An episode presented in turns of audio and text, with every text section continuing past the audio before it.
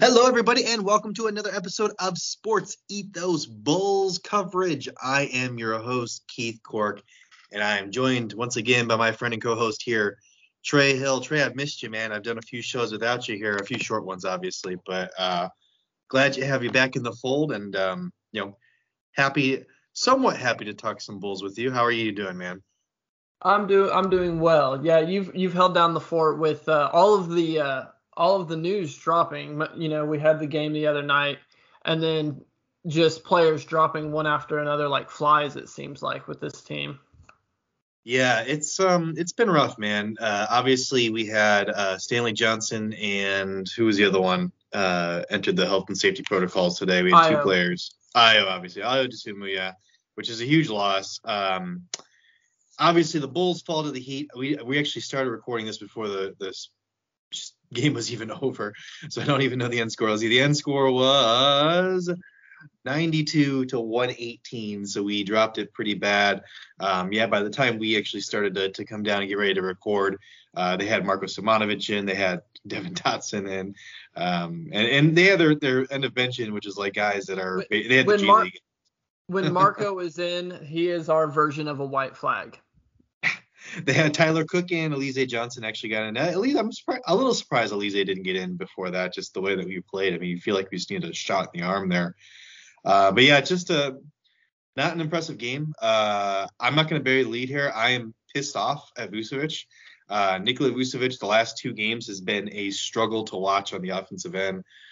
Uh, and you know, I, I, think a big, I think it's just a confidence thing. I think he's in his own head. Um, you know, obviously this is we're, we're reacting to it right after it happens. So give me another day and I'll probably be less pissed off at, at Nikola Vucevic. But right now, after seeing what I've seen, uh, just the massacre of my hopes and dreams of the Bulls winning this game, uh, I'm a little upset at him. How, how, did you feel about Mr. Nikola Vucevic today? He he seemed like he was rushing a little, uh, pressing I wrote down that it seemed like all of the Chicago Bulls starters were kind of pressing. I think they knew the lack of depth was something they were going to have to try and overcome, and then they just let that swallow them up. But Vucevic in particular, he he definitely seemed to struggle. He couldn't he couldn't seem to grasp the rebounds. A lot of them, you know, he could it took him a second to gather them even when he got the rebound. So that was letting the Heat get back on defense. I liked the shots he was taking for the most part. He did seem to rush a few in the post. I think you're definitely right about him being in his head on that end. Uh, the last three years, he's been he's shot 66% around the rim. He's he's shooting 51% now, which is actually up. It was in the uh, 40s for the longest time to start the season. So he's he's struggled in places where he's normally excelled. And I'm not as I'm not as big of a critic as you are on his end. I like he, he does a decent enough job switching out. He you know he usually gets a pretty decent contest on shots. He he's down there trying to rebound even if his hands aren't working. It just it just seems like nothing's going right for him. And I with the Bulls rolling the way they have to start the season, I, I guess I've just kind of given him more of a free pass in hopes that you know he'll he'll find his groove working with all these guys because he is the third wheel and he's going you know in Orlando he was the number one guy and now he's very clearly been the number three guy. So well, listen Trey I'm not I'm not saying that he's the worst player ever and I'm not saying anything along those lines. I mean I'm ticked off him. Here's why I'm mad.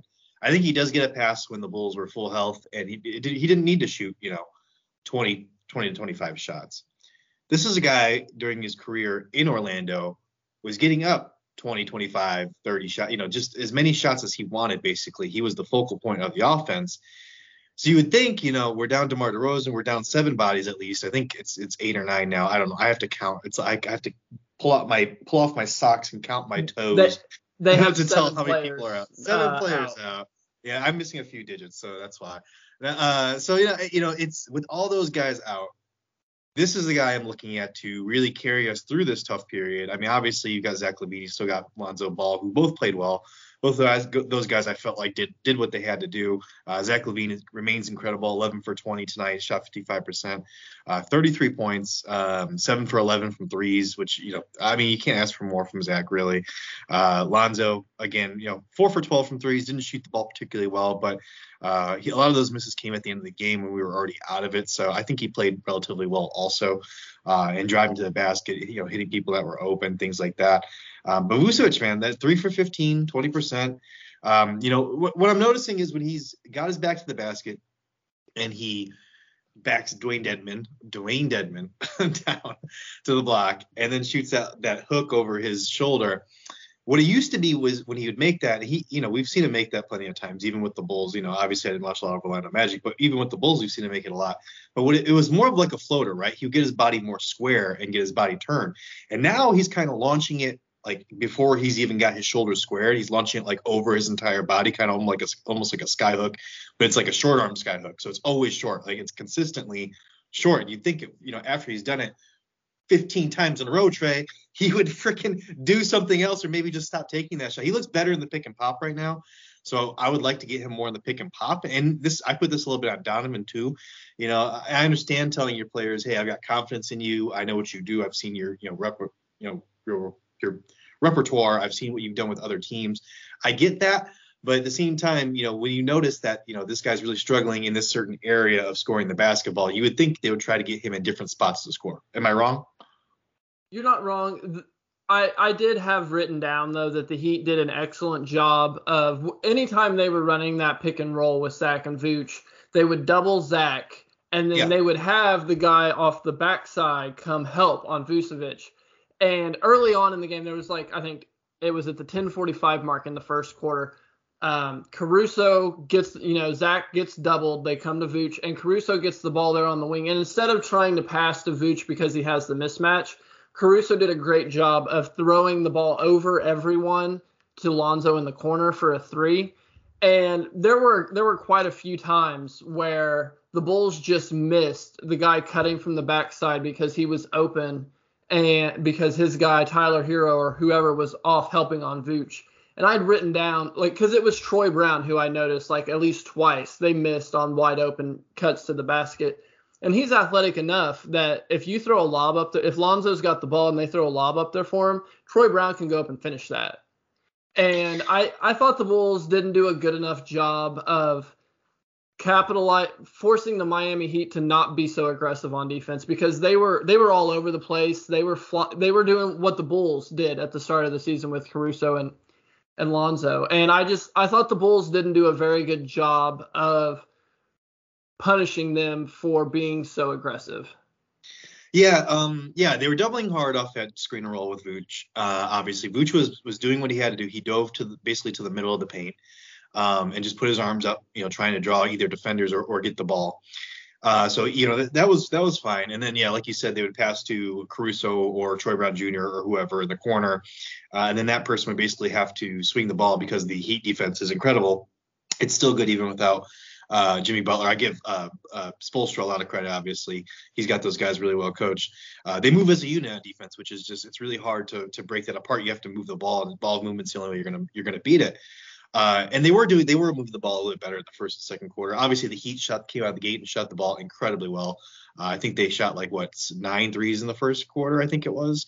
Um, they had nine threes in the first quarter. Yeah. Both teams were above 50% from three at halftime. I noticed that. Yeah.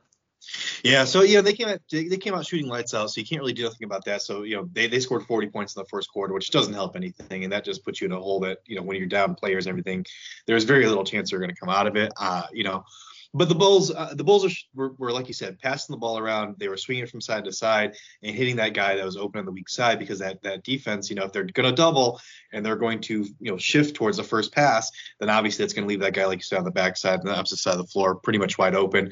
Um, they did a couple times hit that guy who hit a three uh, or got a drive, whatever. Um, Bulls didn't get a lot of fouls. I have to take a look here. Um, I don't think they got to the free throw line a whole heck of a lot. They got to the free throw line 20 times, but I mean, two of those were Marko Simonovic, four of those were Devon Dotson. So that's like, you know, the end of the game when it doesn't really matter. They had 16 basically free throws uh, when the game mattered. So uh, didn't feel like they were super aggressive. Uh, honestly, the Heat only got nine free throws, which is kind of incredible to see here. Uh, but they didn't need them; they were scoring. I mean, you, you don't get free throws when you're just tearing up the defense and scoring, right? yeah, they were just they were picking up. Kyle Lowry in particular had 12 yeah. assists in the first half he was just picking the Bulls defense apart. And it was it was just a masterclass in Kyle Lowry showing off just the value he has and kind of rubbing it in your face a little bit. after you were so low on him in the preseason. This is your fault, is what I've determined. it's my fault. Okay, well, there you go. Um, I was kind of curious to see, you know, obviously Ayo's out uh, and Stanley Johnson went out, so I was kind of curious to see how the minutes distribution would be for the Bulls. Troy Brown Jr. did start. Obviously, Caruso came back and did start. Uh, I know in my little short show uh, after they announced Derrick Jones Jr. going to the health and protocols, I said pick up Ayo and then pick up Troy Brown Jr. So that was my second suggestion. Obviously, without Ayo and Troy Brown Jr. is the guy you want out there if you're playing fantasy. Uh, he stepped in. I thought he had some pretty good activity. Uh, you know, I saw him out there just in the right spots, made some good cuts uh, especially on the uh, offensive glass and, and and just crashing the boards. I felt like he did a, a decent job with somebody who's not necessarily doesn't somebody has has the the biggest size. Uh, so I liked what I saw out of Troy Brown Jr. Uh, obviously, he's not the most ideal guy to have out there, uh, but I don't mind him starting while we're shorthanded. How about you? Oh, not at all. I love the way he crashes the boards. I he he doesn't have a lot of size but he's great about getting in there, getting the tip, you know, at least tipping the ball, letting Vucevic get his hands on it. I, I'm really happy with him in the starting lineup. He played 34 minutes tonight, and it says he was a minus 18. But I thought I thought when he was out there, he played really well. He went 0 for 3 from the three point land. So you know, obviously, if he could hit one of those, it'd be nice. But no, I I like the lineup that they have starting. That's it's just the bench. They had 29 minutes from McKinnie, who they just got from the G League. And then other mm. than that, uh, Bradley only played nine minutes. I would have liked I would have liked to have seen more from Bradley. I think Bradley's been playing well these last few games. And you see Vucevic get 34 minutes. I would much rather bump that down to 28, give those six to Bradley, and then Vucevic can just play that much harder when he's out there. Like I I just I feel like a little less is more with Vucevic, and now that we have a capable big in Bradley, I would like to see that utilized a little more. Yeah, yeah, he didn't really get a chance tonight. I mean, I did see him. Um, you know, I, I can maybe count on my you know two fingers here how many times I saw him on on the uh, screen doing something right. So he didn't really have a huge chance. Alize Johnson is another guy that didn't really have a chance. He got in during garbage time, which is really surprising, especially the way that the Bulls were were you know struggling on the offensive glass. What they gave up how many offensive rebounds here? Twelve, yeah, twelve offensive rebounds to the Heat. Uh, Dewayne Dedmon got four of them. PJ Tucker got two of them. Um, you know, I feel like a little bit of additional size would have helped, especially with the way that the Heat were just packing in that paint. Um, you're going to have to get second chance points if you can't score off of the uh, you know initial swinging the ball and shooting the ball, right? Right, and Bradley had seven rebounds in nine minutes, mm-hmm. and three of those were offensive. But he was he was huge on the glass. And you mentioned we, and I agree with you. I would love to see Vucevic step up and you know take the higher usage and be more of a ball hog, knowing that we're down all these players. But if you if you want Vucevic to do that, I think it's it's also fair to give him that extra time on the bench. And so I I I think the big key to to fixing Vucevic is less is more. And I know I just said that, but it, I I want more Tony Bradley. I can't believe I'm saying that, but mm-hmm. he he he plays hard, like you said. He's always he's, he has the energy when he's out there, and he's going to do the things that while the Bulls have tons of talent, he's going to do the things that that talent doesn't necessarily excel at. I think I think again again this is for me this is this is this goes back to the Bulls coaching staff Billy Donovan getting Vooch to the spaces on the floor right now where he is succeeding to get him his confidence back. So uh, I did like when they come out, you know, they they played a little bit of the Zoo, Vooch Zach two man game. Obviously, like we said, you know, the Heat were really uh, doubling hard off of those screens. But you know, when they got them on the wing and it wasn't necessarily on the top, there was less of that happening because they were really only doubling that hard on the top of, of the key. So when they got on the wings, it had a little bit of a Vooch two-man game. Like I marked here at 240, uh, I think it was in the second quarter left. They dumped it to Vooch in the post. He forced a double and kicks out to Zach for for an easy three. Um, oh know, yeah, kinda, the wide open right there, yeah. right above the corner, right, like right there above the corner. It was yeah, it was beautiful. Yeah, just kind of clear, clearing out a side of the floor and letting your two, you know, honestly best players. I mean, uh, not to sell Lonzo Ball short, he, he's more of a role player than a star, obviously. So uh, your two best players on the floor is Vooch and Zach. They need to be in a two-man game, isolated on one side of the floor. They need to do that more uh, when we're down all these players. I agree that when we have all these players back, it's not necessarily something we want to go to a lot. Uh, and they still you know do some pick and pop stuff and pick and roll stuff uh, off the top of the key. But you know, right now, like I said, I said in my short episode, I said, you know, hey, um, this is really a test of Billy Donovan. If he wants to win Coach of the Year, if he wants to be, you know, seen as, as one of the best coaches in the NBA, this is where he's got to adjust with all these pieces out. You know, how do I, you know, you still got Vucevic, you've still got Zach LaVine, and I know that didn't work great last season, but at the same time, you need to find a way to win with those two guys. I think. I mean, do you, what do you think? Is, there pressure here on Billy Donovan, or is there? I, I wouldn't call it pressure, not with all these guys out and with as well as he's coached, you know, when he has his team. But you did point out, and I had written down also that they run those uh, I don't even know what they're called, but they're those side pick and rolls where there's nobody in the corner. So it's an empty pick and roll with Zach and Vooch. And then it forces the help to come from one side. So it, it makes it a lot easier for if they double, you know, when they hedge on Zach and Vucevic rolls and he gets the ball in the post, it makes it a lot easier for him to be able to look and read the defense because he only has to look to one side of the floor and he can see where the help came from and where the open guy is.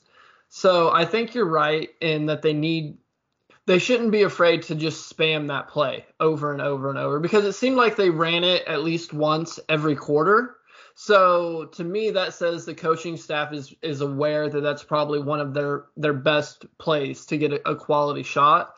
But to me, that I would run it four or five times in a row and make mm-hmm. and just force the Heat to adjust because they're not going to want to give up quality shot after quality shot. And so to me, that that would probably if I if I could pick one you know, one tweak to make other than playing Tony Bradley those seven extra minutes, it would have been to run a lot more of that isolated Zach and Vooch pick and roll. And then just because, like you said, I think that puts Vucevic in a great position to succeed and to kind of get that confidence boost. You've got to get him in your shot in, in his spots, and I think I think Billy Donovan's you know struggled with that even from last season. So it's just something that we have to work on. I, I hope that Billy uh, listens to our pod. he probably will, but maybe the maybe the word will get to him at some point. Uh, but no, you brought up Alfonzo McKinnie. I thought he gave us some you know great length, great energy, uh, especially when he came in. He came in right away, hit a three, um, getting deflections, getting his hand on balls. So um, I liked it. Um, our second unit tonight was actually, you know, just it was as good as it as it could be. Uh, you know, we had Bradley, uh, Troy Brown Jr., Caruso, Lonzo, and Zach on the floor at one time, and and they really, um, you know, kind of brought us back a bit. So obviously, two of those guys are starters, but that's basically our bench unit right now with all these guys out. Um, you know, bench's calling card has been defensive pressure all season, and I thought that they really stepped up in spots, put the defensive pressure on the shorthanded Heat, and you know, caused turnovers, got out in transition, got easy buckets. That would be another great way to beat this Heat team is get in transition before they can set up that really tough defense because um, they're really compacting that defense. So if you get it back before they can set that up, obviously you get easy easy baskets and, and you know hopefully find people out of position. So uh, I did like some of that that I saw out there from the second unit. Yeah, and Caruso was only able to play 27 minutes. All the other starters played at least 34. He was minus four, and you know, individual plus minus. It's it's not a stat that you want to look at very often, but I think it's very telling that when Caruso was on the court, they were only minus four in his 27 minutes. And while McKinnie gave pretty good minutes for what we were expecting, he played 29 minutes and was a minus 31. So I think the value that Caruso adds to this team was was just highlighted, like in big bright neon signs just flashing in this game. It really showed. Even like I didn't feel like he was limited when he was out there uh, necessarily by the hamstring, but that's probably why he only played 27 minutes. So I think once we if we can get him, you know, up to that 32 minutes, you know, get at least one or two other depth guys back, I, I think we'll be sitting a lot a lot more. I don't think we'll be nearly in as big of a panic as we were after this game, just being like, oh man, that was brutal. Yeah, you know, and obviously we're still we're still sitting pretty. I mean, we're still near the top of the standings in the East. I, I don't know exactly where now. I'll have to look it up, but um, what's what's good and what's lucky for us now is that the schedule really softens up for us here. Uh, we've only got two games in the next seven days, I believe, uh, if I'm reading this correctly. Um, so two games in the next seven days, and it's the Pistons and the Raptors. So um, you know, a lot of travel time in between that, a lot of down, a lot of downtime. Hopefully, by the end of that travel, Um, we'll get DeMar DeRozan back, which will be huge, obviously. If not DeMar DeRozan, then maybe one of these other you know guys comes back.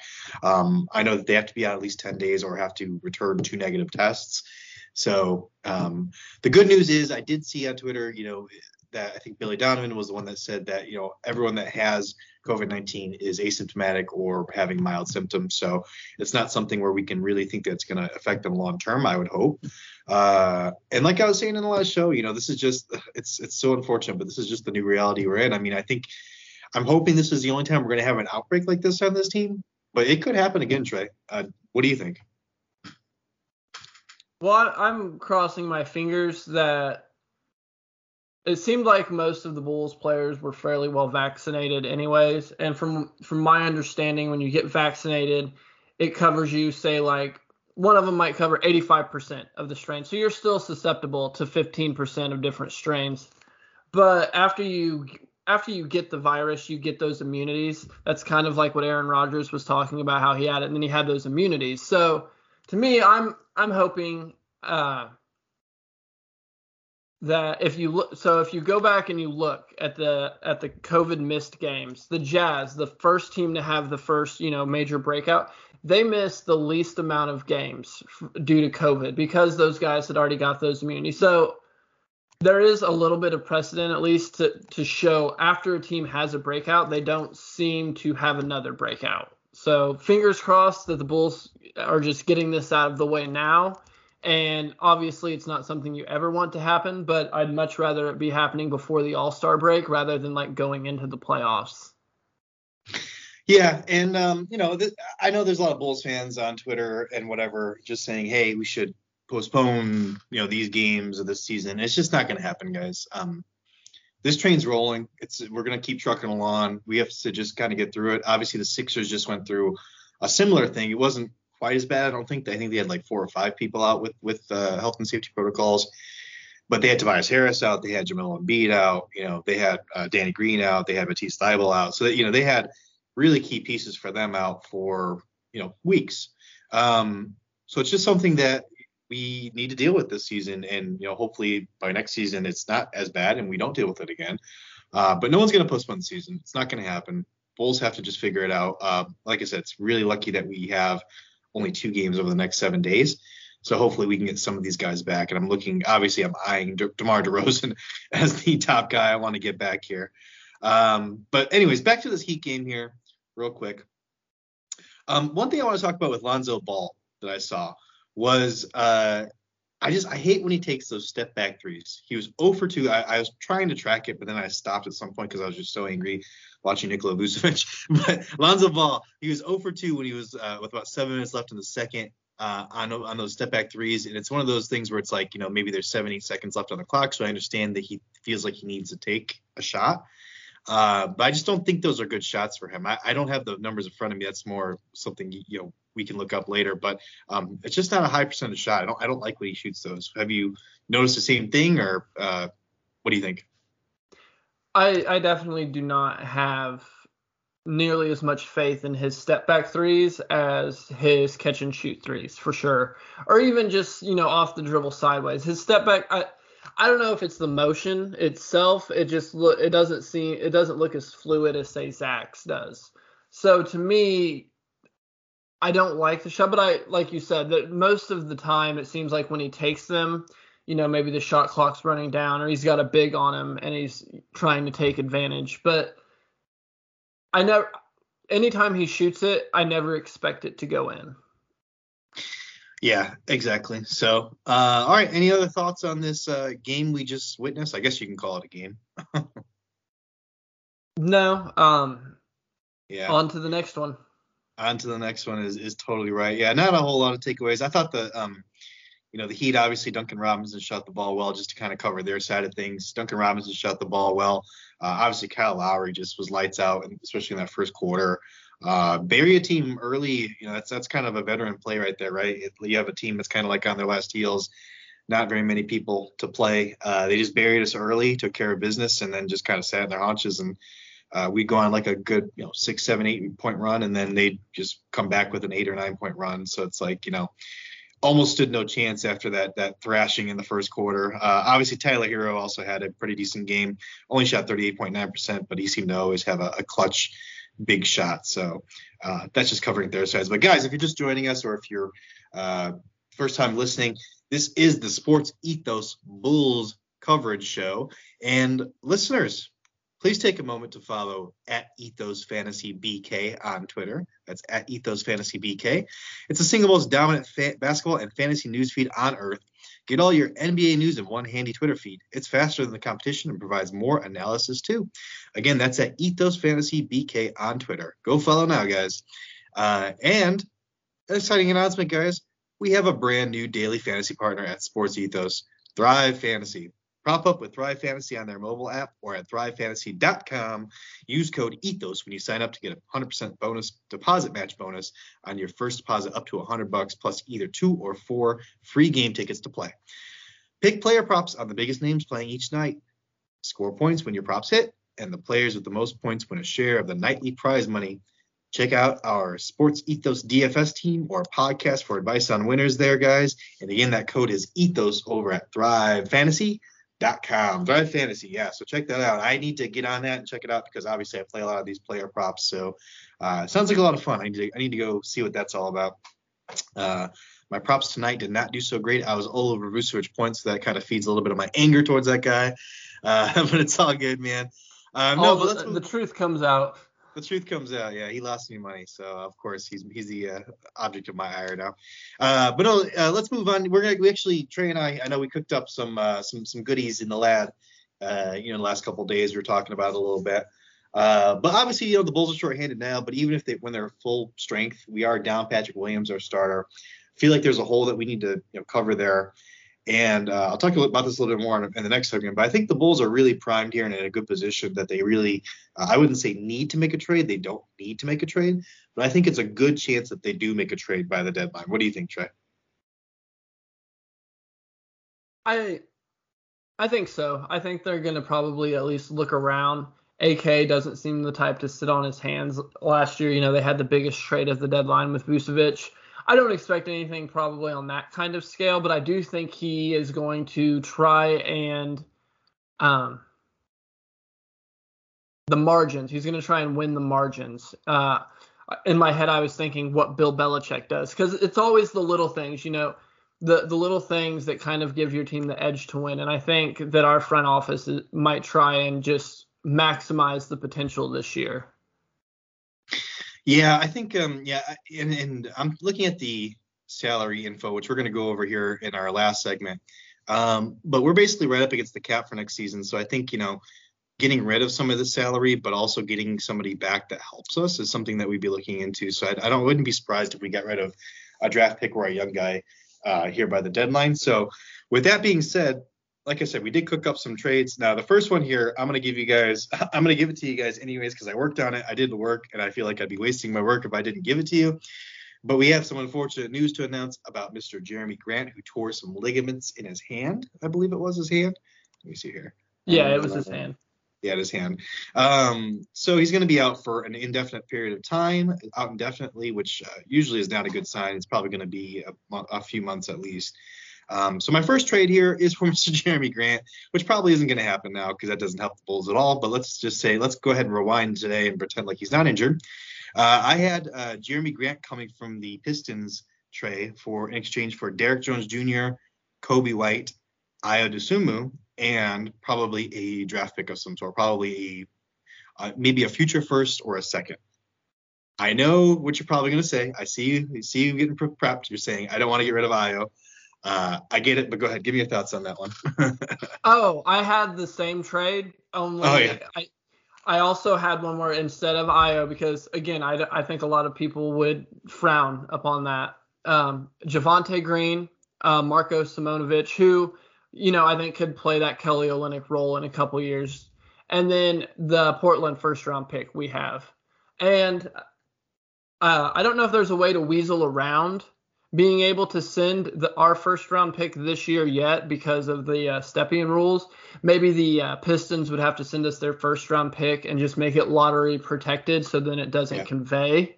Yeah. Um, but That's I mean, I'd be well. Yeah, I would be willing to do like Derrick Jones Jr., Coby White, and like you said, Ayo at the time. Yeah. Or if you could get him for and also keep Ayo, that'd be even better. But I also had one for Jerami Grant, so I'm glad you brought him up. Yeah, and uh, and, and let me let me say, you know, obviously I love Ayo too. I'm a big. If you follow me on Twitter, which you should, I'm at BSBP Keith. Go follow me. But I'm an Ayo stan. I love Ayo. I love what he's done. I love everything I've seen from the kid. I think he's going to be a very excellent player. I don't think he's going to be a star. I think he's going to be a great role player though in the league. I think he could probably be someone that lasts in the league a, a good long while. He has athleticism and size to guard, you know, one through three, uh, and even some fours. Um, you know, he's got the ability to knock down an open jumper. He's really got a, a, a great head on his shoulders when he's driving to the hoop and, and going to score, finishes around the basket. I can't say enough good things about Ayo. But if you think about that, guys, I know we're Bulls fans, we're Bulls stands, but you got to kind of flip the table sometimes in a trade and just ask, well, what's the other side want? Because if we're just giving them Coby White and Derrick Jones Jr. and a second round pick, that's just not enough for Jerami Grant. That's just not going to be enough. So that's why Ayo's in there just to kind of even those scales a little bit. And I still think you have to throw in probably a, a future first in, in my scenario. Good. Now, I can't get on you too much for trading Ayo in that one because in my next trade, I have Ayo going out with Derrick Jones Jr., Coby White, Ayo, and that Portland first round pick for Sabonis from the Pacers. Um, I'd love to get Torrey Craig in there too, if I if you can make it work. But I in my head I was like, okay, I'm gonna make a Sabonis trade. So I've got Derrick Jones Jr., Coby White, Ayo, and the Portland first. Mm-hmm. I don't know. I mean, I think they're so high on Sabonis. I don't know if it's enough to get Sabonis from. I don't know if that's enough. I think you'd have to get probably, um, probably a young and budding star. I would hope. I would think because he's because the thing is he's got two All Stars on his resume, right? Uh, which is something that's going to be hard to circumvent when you're trying to trade for him because they're going to want somebody that's an All Star in return. That's kind of how how that thing works, right? So I don't think right. any of those guys you mentioned are good.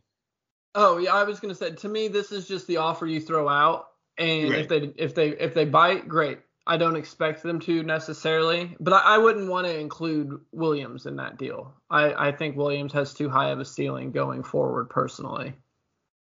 And and the other thing, uh, no, I don't want to get rid of Patrick Williams. Um, I think we're gonna have. Uh, I'm not gonna mention any names, but I think we're gonna have a guest on here soon. I hope um, who's a, relatively big name in Bulls Twitter, and uh, we know we're going to talk to him a little bit about about Mr. Patrick Williams. But anyways, uh, no, I don't want to get rid of Patrick Williams. I don't at all. I think he's got sky high potential. I love what I've seen out of the kid. Uh, very young still, so not not going to do that. Um, but you know, I also don't. I'm not a big fan of the Sabonis and Vucevic pairing. Uh, I just think when you've got because and I haven't watched enough of Sabonis on defense to be honest with you, so I need to watch more of that. But um, you know, we saw what it looked like with Lauri. I think, you know, for Vooch, it's really hard for him to go out there and hedge or, or guard somebody, you know, on the perimeter uh, who's a good ball handler, who's quick, who's just going to go right past him. He just tends to do the drop coverage pretty much every time when he's in, you know, getting in a screen and roll, uh, when he's defending a screen and roll, I should say. And so, you know, if you also have uh, Sabonis in there, I don't know how that works on the defensive side. I don't know if he's a guy that's going to go out there and, and, do the Patrick Williams thing where he, you know, basically fights through the screen, guards the best player every single night, that kind of thing. So I don't know. It's, that fit works for you though. I mean, defensively, I kind of think of it as they're not going to be able to pick on both of them in the pick and roll. Because if if you put Sabonis's guy and Vucevic's guy in the pick and roll together, they can they can just switch more than likely. So it doesn't necessarily worry me on the defensive side. I kind of I just I like Sabonis's passing. I think this team really thrives on having all of that playmaking when everybody's healthy. And I I was looking at guys who I knew were on the market and I wanted to make some trades. So Sabonis is honestly probably my least favorite fit from mm-hmm. everyone, but he he was also the guy who is so highly valued you have to include Ayo as and well as Coby mention, White, just a starter. Yeah, yeah, exactly. Yeah, I own Coby White. Um, I mean that'd be a good starting package. I think. Hmm. I think ultimately you'd probably have to give them Patrick Williams. I, I, would think I would think they'd be asking for him in that trade. So I, I don't know if I would do it. But uh, you did mention Torrey Craig though. Torrey Craig cannot be traded until December 15th or three months after he signs his new contract, whichever is later. He did sign on October 20th, so actually December 15th, which is in four days, I think here. Uh, he's actually eligible to be traded. So I couldn't actually run it through the trade machine, but I did notice that Coby White makes roughly the same salary as he does. Coby White actually makes about a million more, I believe. Um, so you could do a pretty pretty much straight up Coby White for Torrey Craig swap and also throw in a second round pick, I think. And I think that'd be enough to get it done because I don't I don't think Torrey Craig has a lot of value for a team that is f- rumored to be rebuilding. Would you would you want to do that though? Because for me, I I would rather have Coby White and what he offers as an offensive spark plug. Like especially like tonight. How how valuable would it have been with with DeRozan out or with them on the bench to have someone else that Zach could throw the ball to and could could actually create off of those advantages he was getting, you know, they were getting because they were playing four on three with two guys doubling Zach. I I like Craig, but we've got Caruso, we've got Lonzo Ball, we've got Javonte Green, we've got Tony Brown, you know, we've got Troy Brown Jr. Um, we've got all these guys who can play on the wing. You know, Zach's Zach's also on the wing. Uh, to me, Derrick Jones Jr. Just you can name off all of these guys that do the same stuff that Torrey Craig does. We don't necessarily have a microwave score like a Coby White, like like we want Coby White to be. So to me, like I, I ran that one on a different website and it does work. So I had it saved, but I just couldn't bite the bullet personally to do that one. Well, Trey, what you're saying is is everything I was saying up until about maybe uh, I don't know two weeks ago, and then I saw the guy play, and Coby White's just been god awful. Uh, except he had one nice game. Uh, I think well, how many games did he come back for? Like six of them or something like that. Let me see. How many games did he's, he play? He's played nine games. Nine games. Wow, it's even yep. more than I thought. And and uh, yeah, I mean, you know, what's this guy shooting now? He's shooting um 23% from three. Oh, 23, yeah, 22.6% from three. He's shooting 34.9% from the floor, uh, averaging 6.1 points. Obviously, he's not getting like buku minutes. He's not getting tons of minutes. He's averaging, let's see, how many minutes here? He's averaging 17.5 minutes. So obviously, he's not the opportunity that he was seeing last season. Um, but you know, and and of course, you know, this happens with even the best of scorers. Sometimes they go through rough patches, and he just came back from a lengthy injury. Um, so yeah, I, I, get what you're saying that there is that potential there. And when we're talking about these, uh, you know, trade rumors, I mean, obviously, what we're talking about here is we're talking about trying to win now, right? We're talking about, you know, we're talking about we think we're going to be a playoff team. So how do we actually become a legit playoff team that's going to actually give you know some some some fight once we get to the playoffs and, and rotation shorten and all that. Because I'm gonna be honest with you, Trey. Um, looking at this team, I love the Bulls. I think they're they've been fantastic. They started really hot. Patrick Williams was playing, you know, he wasn't playing to, at the very start of the season, but he was playing pretty decently when he was in there. And but he he just does so much that doesn't show up. I mean, if you're just watching box scores, you don't understand Patrick Williams is out there guarding the best player on the opposing team every single night. He's switching. Uh, he's enabling all the Bulls players to be able to switch on the defensive end. All of their defensive schemes are, are based on this. This is why I don't want to go the two center route or the two, you know, traditional power forward and center route because it just doesn't work with what Billy Donovan's been doing on the defensive side. It's, it's totally different. So if we want to have Patrick Williams as part of our, our future, we need to have more people like that, right? So that's my thinking behind getting trying to go get Torrey Craig back because I think he's one of those almost nearly elite guys at doing the three and D type stuff. Um, and I love Derrick Jones Jr. like you mentioned. I love J- Javonte Green. I love I love all those guys as bench players to play 10 to 15 minutes off the bench. Uh, if you're asking them to play 25, 30 minutes, I mean, we've seen, you know, we've got we've been down these guys. We've seen these guys come in, and you know, every once in a while, one of these guys will go off, but they don't necessarily have that longevity to do it on a regular basis for a longer term. Or, or do you disagree with me there? I mean, are you are you talking about starting Torrey Craig?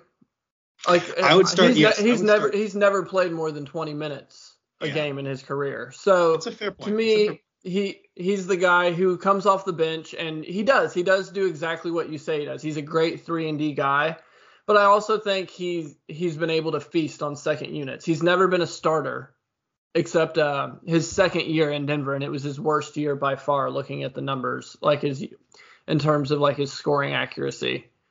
And so to me, I just I think he's a guy who comes off the bench and is a is a really good guy off the bench. Probably would come off the bench before the guys you mentioned, but he's still a bench guy to me. And so I'm I'm a Coby stan. I can't help it.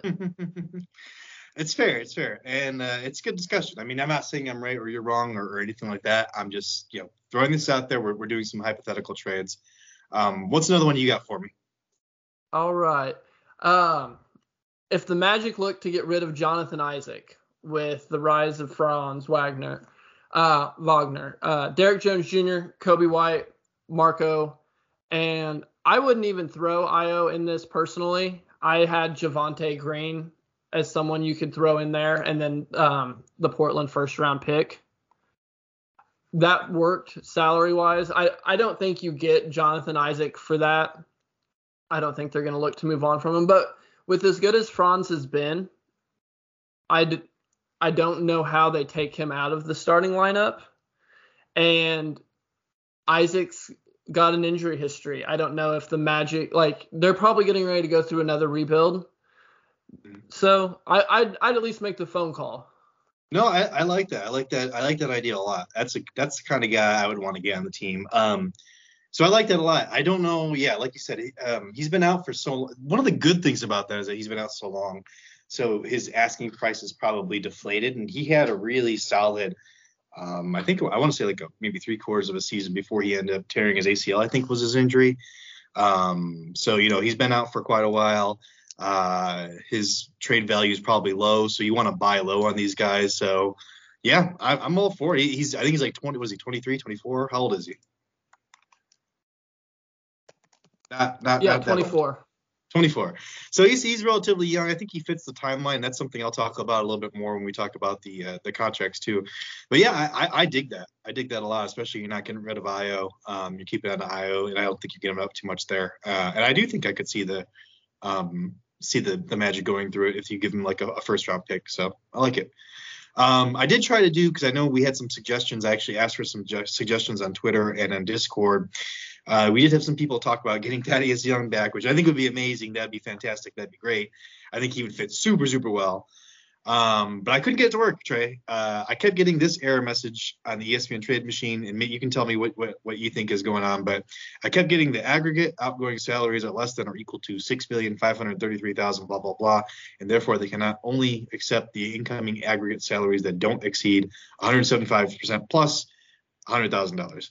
So basically, I had to cut what, what I what I read from this that I took that I actually retained because all all that was just gibberish to me was that I had to cut about five million dollars from the Spurs side, which I can't do. It's only one one player's salary, so I don't think it's possible uh, via the salary cap uh, rules to, to trade Thaddeus Young to the Bulls. What do you think? Um, I don't. I can't remember who the player was um, for the Spurs, but the Spurs traded a player away and then ended up getting him back. And so the NBA has a rule the Bulls cannot acquire Thad Young from the Spurs until the end of this season. If Thad Young were to be cut or waived and then no other team claimed him, then the Bulls would be allowed to sign Thad Young. That's the only way he can get back onto the Bulls before so the start of next season. So that's a no go. So anyone that's out there asking for that, unfortunately, that's a no go. So wait, so you said basically if a t- if a team has traded a player, they cannot trade back for that player in the same season. Is that correct? Correct. Oh darn, that's gonna kill my last one, which I thought was hilarious. I was wondering if that ever happened, uh, but I do have one at the well, end that will. Good. oh, I was gonna. You said for the end, so I'll I'll throw out my next one. This is kind sure. of my last um high higher it higher end guy. Mm-hmm. Um, Harrison Barnes on the Kings. I've got Derrick Jones Jr., Alize oh, yeah. Johnson, Coby White, and that Portland first round pick again. Mm-hmm. Um, that doesn't add up quite to his salary. It works enough, but we mm-hmm. could add in a Javonte Green or one of these other, you know, two million under guys if they also wanted one. I, but to me, I think he's a guy that they might be looking to move, especially if they continue to not do well this year. And I think he would fit extremely well with this Bulls team. He fits everywhere he goes. Yeah, I mean they're currently. Um, I've, seen. I'm a big follower of King's Twitter actually, just because. Uh, how do I be diplomatic about this? it's hilarious because they've just been bad for so long, and so they're just such a suffering fan base. And I personally love suffering fan bases, Trey, because uh, I've been a Bulls fan for a long time. Obviously, uh, we suffered for quite a bit. We haven't suffered as much, nearly as much as other franchises, though. Uh, and the Kings have suffered quite a bit. And I, uh, I do believe the Bulls actually have the record for holding the longest protection on a pick and it not conveying with the Kings pick because the Bulls had a Kings pick for oh, yeah. it was like five or six years and it was lottery that, yeah. protected. And we thought for sure, oh, DeMarcus Cousins is like they're gonna make it one of these years. We're gonna get a first round pick out of these guys, and it's you know it's gonna be you know the 16th pick and we had that pick for like five years, never conveyed. Ended up being two seconds. So it's just funny that you bring up the Kings' misery and the Bulls' misery because part of that Bulls' misery was because the Kings were so bad they couldn't even give us their pick. Yeah, yeah, that, that is true. I remember I remember that the mythical uh, Kings pick that never converted it. There needs to be like a book about that. Someone's got to write a book about that. I think we might have another guest on that's uh, that's into stuff like that uh, eventually. So stay with us, guys. We're gonna get a lot of cool people on here. But no, uh, basically what I'm talking about with the Kings is that they're basically right now they're they're not playing their best players. From from Kings Twitter, I'm I'm gathering this. You know, obviously I watch some Kings basketball. I don't watch nearly as much as these guys. But basically, what they're thinking is that the Kings are showcasing their talent right now to go out there and execute trades because they just they don't have the right team right now. They just fired their coach, so it is a it is a kind of chaotic atmosphere there. It's a it's a I mean it's always a chaotic atmosphere. It's the Kings, but it's a little bit more so now because it does feel like more like they're changing the guard a little bit. Uh, Bagley's back in the rotation suddenly. Bagley's you know played 22 minutes tonight. Um, Harrison Barnes played 25. Uh, you know everyone's getting like 20 the mid 20s minutes wise. So it's like they're kind of playing everybody. Um, let's see, they didn't play they didn't play Terence Davis a whole lot, and they didn't play Chimezie Metu a lot. And these are two guys that are youngish that they're you know high on. So the thinking is that they're trying to get you know showcase some people and, and drive up their their price by letting them get numbers basically. So yeah, I could see Harrison Barnes being a guy we could get. That would be a fantastic. I mean, he's more of a scorer than a defender if you're asking me, but there's nothing wrong with that. You can never go wrong with more scoring in the NBA. So I don't mind it at all. I think it's a good it's a good uh, a good trade. Um, I did have one here also. It's a three-way trade, and this one was kind of interesting. It's kind of a low low end guys. I've only got a couple more here, but this is my second to last one. So these are kind of low end guys, but basically uh, the the Bulls will get Brandon Clarke from the Grizzlies. The Grizzlies get Jaxson Hayes from the Pelicans, and the Pelicans get Coby White and Sam Merrill. Uh, so I'm thinking there, right? Uh, Brandon Clarke, I just I love this kid. I think he's you know, um, he's more of a traditional power forward, so it's not necessarily my favorite fit. I know I've already you know kind of not not lambasted you, but told you that that's not my favorite thing to do with the Bulls. So he's he's more of that traditional guy, but he's only making about two two point seven million in a year. So um, you know the salary's right. He's only on a two year contract. He's he's young. He's got this the the time frame you know that I think is going to be beneficial for this Bulls team if it ends up being that he's a good fit.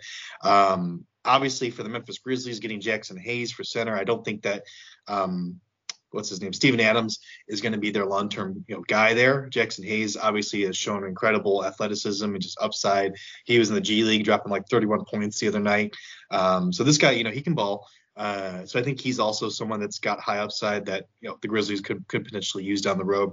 And then the Pelicans, uh, Coby White, I think really fits well with the Pelicans. I'd be looking to shove him over there as much as I could. Uh, they've got Devonte Graham, who's basically I would say maybe the same player, a similar player, maybe, maybe I mean a better shooter, but maybe I don't know. But Coby's maybe a better scorer, I would think overall. Uh, and it's just you know if they're going to go the Zion playing playing the uh, point forward route, they're going to need a, bunch of guards basically that are just like that that will spit you know spot up, hit the three, um, score when he's off the floor. So I think Coby White fits there. Sam Merrill's just in there for filler. Um, not really expecting much out of him. What do you think about that one? I really like that one. I think that I think that's good for all three teams. I'm always leery of three-way trades because it's so hard to get value mm-hmm. for each three teams. But that one that one's really well put together. I think Clarke would be a guy. I think that's a guy who could fit well in Chicago. You said you have one more left after that one. I do. You want to go, into that one or? Oh no, I've got one. I've got two left. So okay, good. Yeah. I've got Alize John, or this is for Larry Nance Jr. from the Trailblazers, the guy Mm-hmm. I hoped the Bulls were getting when they traded Lauri Markkanen in the summer. So Larry Nance Jr. for Alize Johnson and Coby White. Nance has had a little bit of a down year in Portland, but he he's another one of those playmaking bigs who does a great job of making the right pass and doing that sort of thing and playing with two with the ball dominant guards of Lillard and McCollum. It just hasn't it's not an offense that's conducive to maximizing what Larry Nance Jr. can do. And the Bulls team, I think, is a team that he could come out and really show all of the talents he has. And we love the hustle guys. Larry Nance Jr. is consistently towards the top of the league in like deflections and you know contesting shots. He he gets his hands in passing lanes, and he would be great playing with Caruso and Ball and just swarming de- on a defense. So this one might have been my favorite guy to add, just especially for the cost, with it Mhm. only being you know Coby White. I think, especially if they're going to be moving McCollum or he's going to be out for a little while, they're going to need another guard because they're that's how they built their offense. And so I think Coby White could go there and thrive also. So to me, I, I liked this one. No, I, I I like that too. I, I you know Larry Nance would be a great get for the Bulls, I think. And uh, even though he's a little bit more of that traditional power forward, I think he's more of a modern hybrid type of player because he does hit that jump shot, does space the floor a little bit, um, can pass the ball, and again, his defense I think is really what, what sets him apart. So I like that. I think that's probably my favorite one as far as that type of of, of player um, would be. I, I would like him even more than I would like you know a Brandon Clarke. Um, but obviously that's more of a he's just a higher level. But you'd have to go up a little bit more to get him. Um, okay, my last one here, Robert Covington. I really want I want Rocco. I just want Rocco. I think he'd be a fantastic fit of the Bulls. Um, he's exactly what we're missing with with you know Patrick Williams. Now Patrick Williams, in my projection, is going to be a better Robert Covington. I think. I think he has that upside. I mean, is he going to be that? Is he going to reach that potential? You never know, obviously. But um, you know, he's got that upside. So I really think uh, that Robert Covington would just be a fantastic guy to just slip into this lineup while we're down Patrick Williams. And um, I originally had okay, so obviously now that I've got this information from you, this isn't going to work. But I had us sending Derrick Jones Jr. back to the Portland Trail Blazers uh, with Ayo Dosunmu. Uh, again, we're throwing in something that they're going to want. I think that this is a scenario where if the Portland Trail Blazers are going to trade Robert Covington, they're going to probably be doing a maybe not a rebuild but a retool and maybe getting a little bit younger a little bit more athletic so uh, so that's why i think Ayo and maybe a second round pick you'd have to throw in there or something like that we would get this done because i don't think robert covington he's had a pretty pretty bad year so far um, but i still believe in him uh, I think he's a really, really excellent three and D player and just a, an efficient scorer. Um, you know, that's just been his track record up until this season. What do you think about that one? I'm not as high on Rocco as you. So I, I don't hate it. I'd hate to give up Ayo for him though, just because, like I said, I'm I'm not nearly as high on him. I think I think he was a great three and D guy, but I feel like the last it seems like the last two years, anytime I've watched, he just hasn't kind of lived up to my expectations. Um, and that might just be the few times I've watched him, he's had rough games. But to me, I'd, I'd hate, and I'm probably overvaluing Ayo there, but I just I'd hate to give him up for Rocco. Yeah, this would be this would be a win now move. This would not be a um, better for two or three years down the road move. This would not be that. This would be, uh, you know, I want to win or be competitive in the playoffs now. And I think Robert Covington can give that to you. But uh, yeah, two or three years down the road, you'll be missing Ayo, I think. All right, what's your last one? You said you got one more. Shoot it to me. Uh, I love the Larry Nance one the most. This might be my second favorite because it's just a value buy. JaMychal Green and Bones Hyland from the Nuggets for Coby White. The last three years, JaMychal Green has shot 41, 39, and 40% from three. He's only shooting 22% this year. But to me, every time I've watched him play on the Nuggets, it seems like he's he's much better suited as the fourth or fifth option on a team. He's that guy who, when you kick it to, you know, you've rotated the ball after somebody gets doubled and he's got the wide open shot, he's knocking down the wide open shots. And to me, with Murray being out, with Michael Porter Jr. not being, you know, him being out now and not playing effectively when he was playing earlier in the year, I feel like more of the load just the defensive pressure was able to get to Green, but in a system like Chicago's, I think he could I think he could thrive. And I, I loved Bones Hyland as a microwave scorer coming out of this last draft. So to me, it's just kind of trying to sell high on Coby White, especially with his draft stock pedigree. And Bones Hyland is a guy who could develop into what we think Coby White's going to be. So to me, it's adding JaMychal Green and getting a guy who has, you know, an outside shot of at least being as good as Coby is going to be. Well, that would be quite a gift from the uh, from the Denver Nuggets, I think. So, but hey guys, speaking of gifts, happy holidays, everybody. Tis the season of giving, but stop giving your personal information to your ISP. On top of overcharging, your ISP is allowed to legally sell your browsing history to third party advertisers for a ton of cash. Take your privacy back with ExpressVPN. Head to our special promotional link at expressvpn.com slash hoopball uh, yep, it still has our old name, guys. We're Sports Ethos now, but we are Hoopball, so it's expressvpn.com slash hoopball. That's H-O-O-P-B-A-L-L. And you'll get three bonus months on a 12-month subscription. It's super easy. Turning it on just uh, takes one click, and it works great with streaming services like Netflix or sports packages like League Pass 2. Once more, that's expressvpn.com slash hoopball. Grab those three bonus months now uh, go get it. Yeah, you know, use a VPN and uh, and watch all the league pass that you want. Uh, no, but uh, no, I, you know, I, I, would like that obviously for the Bulls. I, I like JaMychal Green. Um, there's a possibility that Denver wants to blow it up. They haven't had a, a fantastic season, but um, I, I, would also point out that uh, though Bones is was just drafted and Coby's been in the league a couple years, they're actually the same age. Coby's only a couple months older. So while while it, it does seem like you know, like I said, you're selling a little low on, Co- you know, selling high on Coby and getting Bones when he's a rookie. The age difference isn't, you know, it's not like Bones is only 19. He he's almost 22. So. Yeah. Um, no, I, I, don't mind it. I think uh, you know, I think those are all good. Um, here's some other guys in the Discord uh, and Twitter that were mentioned that I don't think are necessarily going to be guys that we could get. Uh, I had some people mention. Uh, let's see, we, mentioned those three. I had some people mention uh, Kyle Anderson. I saw thrown around a few times actually, and I've seen that in some articles I've read online. Um, I just don't think the Memphis Grizzlies want to part with Kyle Anderson. He's not necessarily getting a lot of minutes right now in Memphis, but um, I just don't. I don't think they really have anybody that can replace exactly what he does. So I just don't see us having a good chance of getting him. Uh, someone suggested Obi Toppin. Uh, don't think that New York is at all going to give up Obi. Uh, he's looked really great last uh, couple of games, and uh, if anything, they're going to give up on on Thibodeau so that Obi can play more minutes because, of course, Thibodeau is being Thibodeau and not playing the young guys any minutes. Uh, he only got like I don't know 19 minutes or something, and he scored like 16 points or something like that. It was it was pretty good, but I'm um, not getting the minutes that he deserves quite yet. Uh, someone had mentioned Cam Johnson. Um, yeah, I don't think you know. Uh, it, I love Cam Johnson. I think he'd be fantastic. He's a great three point shooter. Uh, I just don't think with the the Suns having you know title aspirations, they're going to give up. I, I, don't know. Is he the best three point shooter on the team? Probably. I would think he is. I mean, just a pure three point shooter. I mean, you know, obviously Devin Booker can hit the three, and Jae Crowder hit, hits, hits threes here and there. But I think Cam Johnson is the most steady, solid three point shooter on the team. What, what do you think? I'm trying to go look because I I want to agree. but I, okay, so he shoots 41%, Devin mm Booker shoots 41%, mm and mm-hmm. Bridges shoots 43%.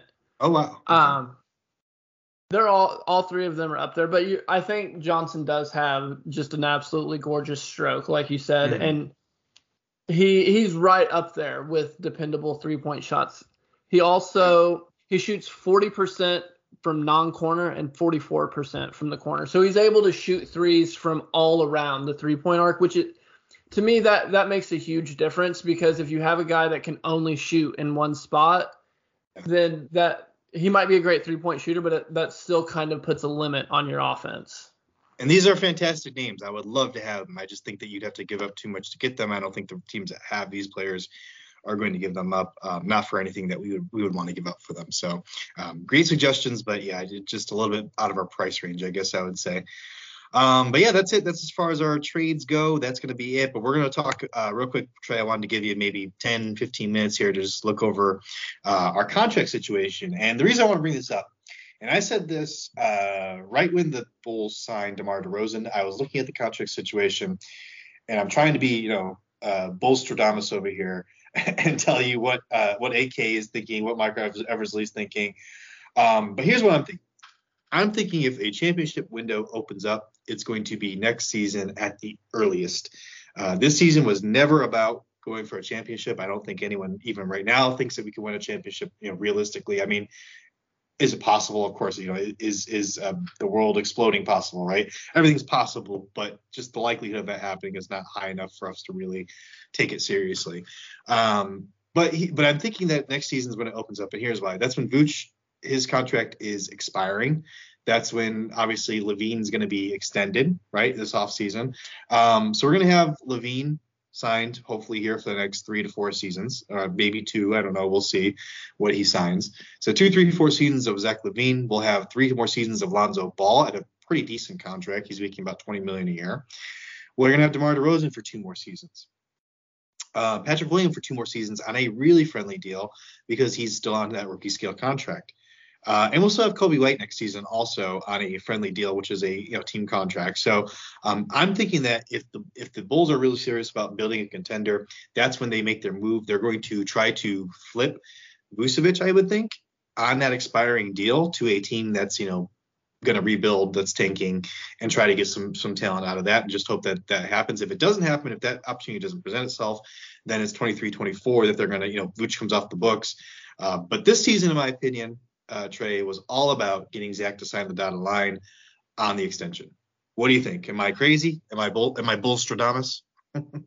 I mean, you're you're 100% right in that this the Bulls went all in like this to prove to Zach that they are committed to building a winner and to convince him to sign that max that four year max contract. I'm, I'm not sure if it's four years or five years, whatever it is. I fully expect Zach to sign it. He's going to be making like 33 million a year, and at that point, what I even so even assuming Zach's making 33 million a year, you've got Demar at 20 the year that Vucevic was going to be a free agent, so 23, 24. If you get rid of Vooch and you get rid of Coby White, you've still got Demar at 28.6. You've got Zach at say 33. Call it, we'll call it 32 and a half because it's going to make my math easier. We've got Lonzo at 20.5. You've got Caruso at 9.5. You've got Patrick Williams at 9.8. You've got Tony Bradley at 1.8. You've got Javonte Green at 1.8. Um, Marko Simonovic at 1.8. And you've got Ayo at only 2.2. Uh, that only gives you 12 million, or that only gives you 10 million in cap space. Whereas if you're a team that's oh, if you're a team that's over the cap, you can use that mid-level exception, which is what we use to sign Caruso, I believe, this year. You can use that every year.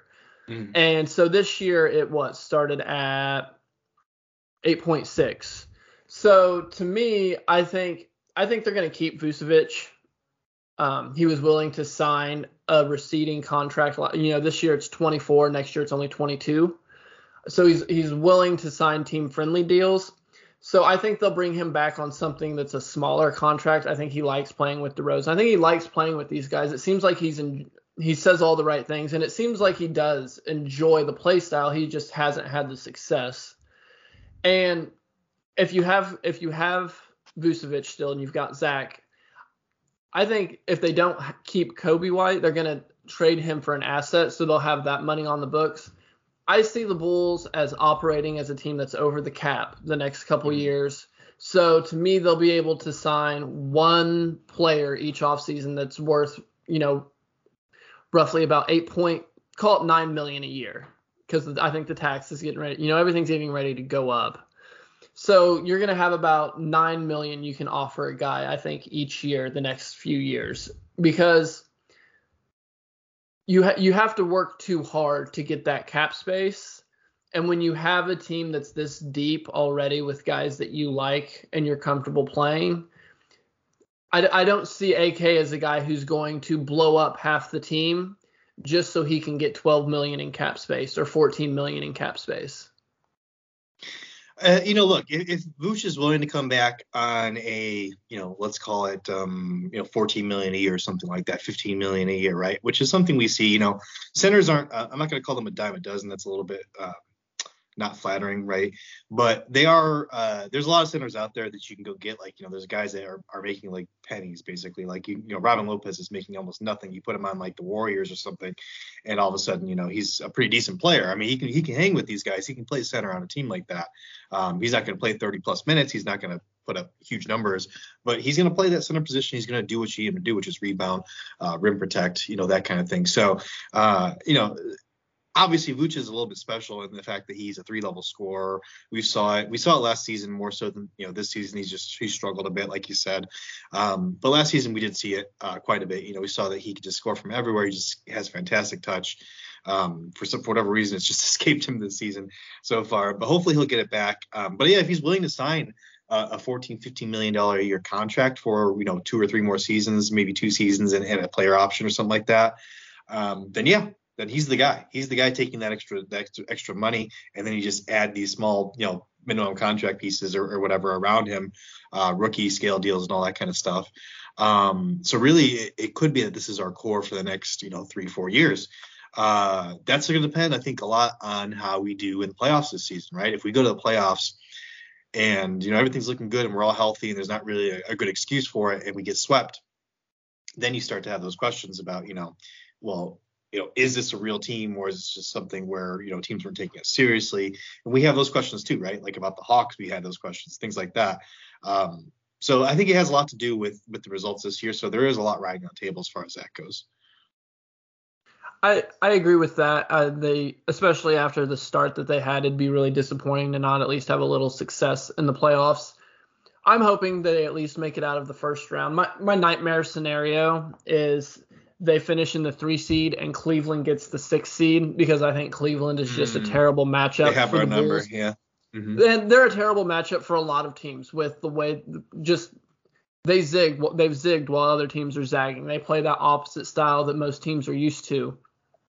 And while I think that's a lot more effective um, in the regular season rather than the postseason because in the postseason these coaches who all of these coaches are extremely talented. You have to know what you're doing to be an NBA coach.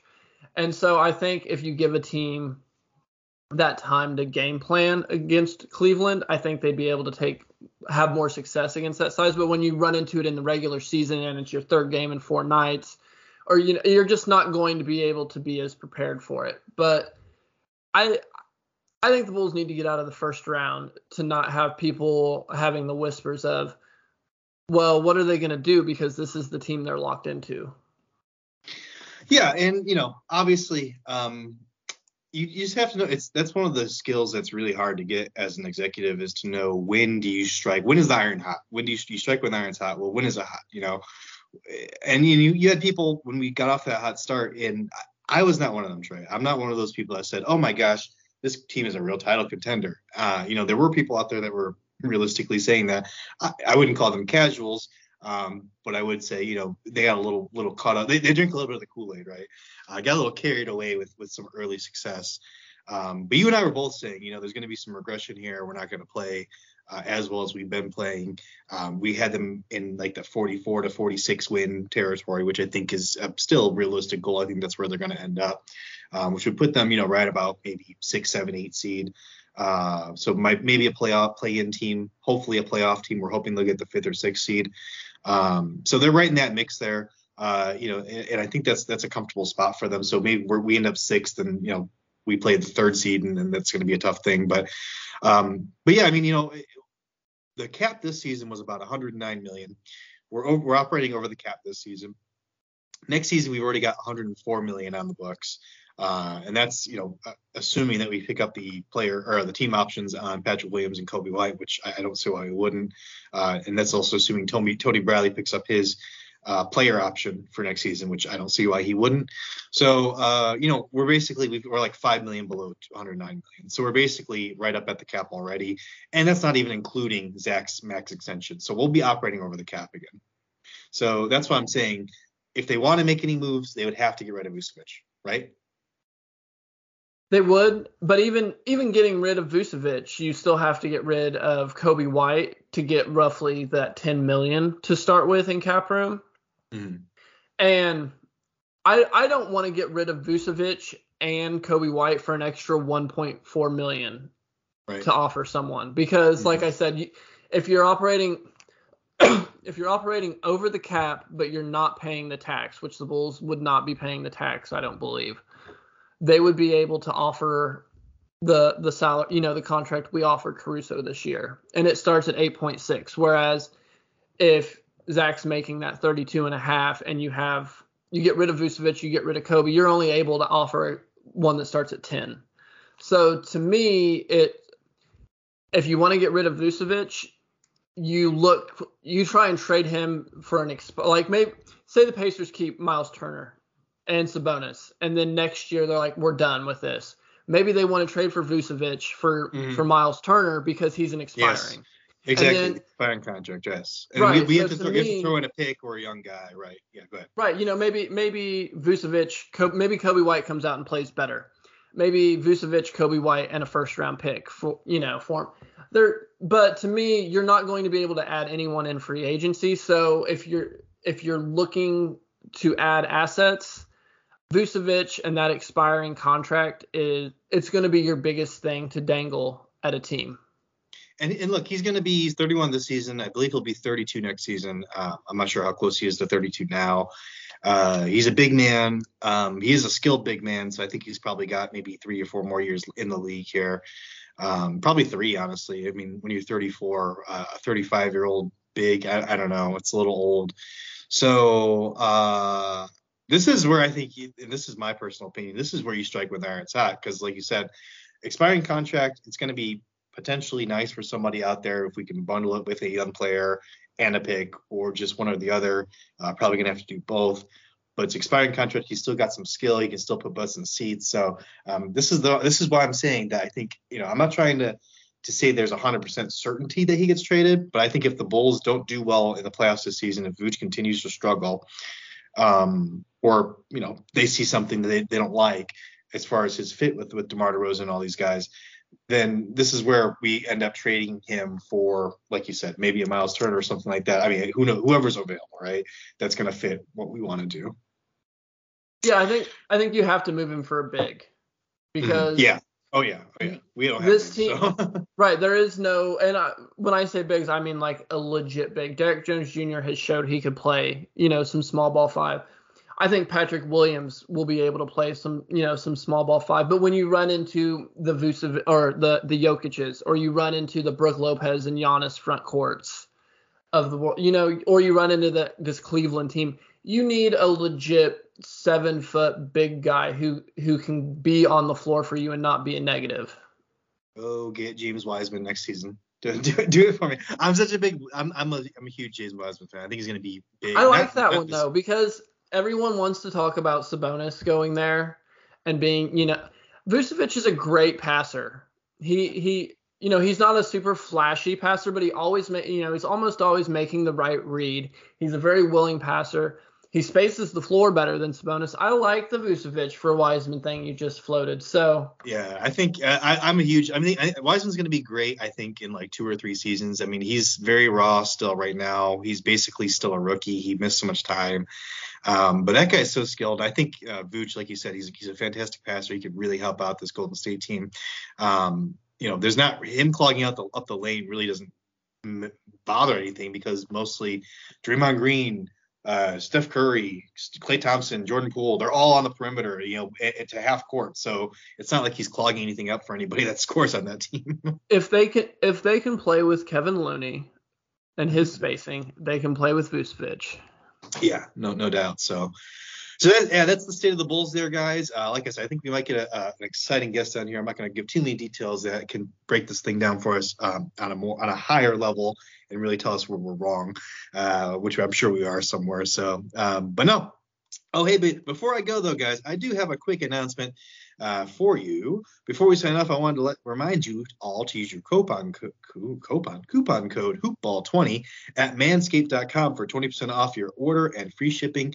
And also check out our pals at mybookie.ag and use promo code HoopBall. That's H O O P B A L L on the third page of sign up to unlock deposit match bonuses there as well. So my bookie, Manscaped, you guys need to go ahead and get on that stuff. Um, they're fantastic. Obviously, I'm using my bookie for my prop bets I was talking about, my Vucevic uh, points bets that I missed. So uh, you know, go go get that, guys. So.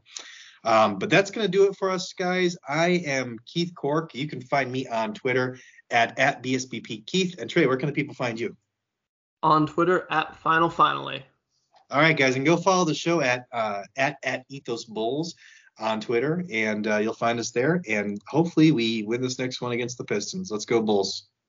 Go Bulls. New year, new credit scores. Chime makes it easier to build credit by using your own money to make on-time payments with a secured Chime Credit Builder Visa credit card. Use it everywhere Visa credit cards are accepted. To apply, just open a Chime checking account with a qualifying direct deposit. There's no annual fee or credit check required when applying. Get started at chime.com slash build. That's chime.com slash build. The Chime Credit Builder Visa Credit Card is issued by the Bancorp Bank N.A. or Stride Bank N.A. members FDIC. Late payment may negatively impact your credit score. Results may vary. Everybody in your crew identifies as either Big Mac Burger, McNuggets, or McCrispy Sandwich. But you're the filet fish Sandwich all day that crispy fish, that savory tartar sauce, that melty cheese, that pillowy bun. Yeah, you get it every time. And if you love the filet of fish, right now you can catch two of the classics you love for just $6. Limited time only. Price and participation may vary. Cannot be combined with any other offer. Single item at regular price. Ba da ba ba ba.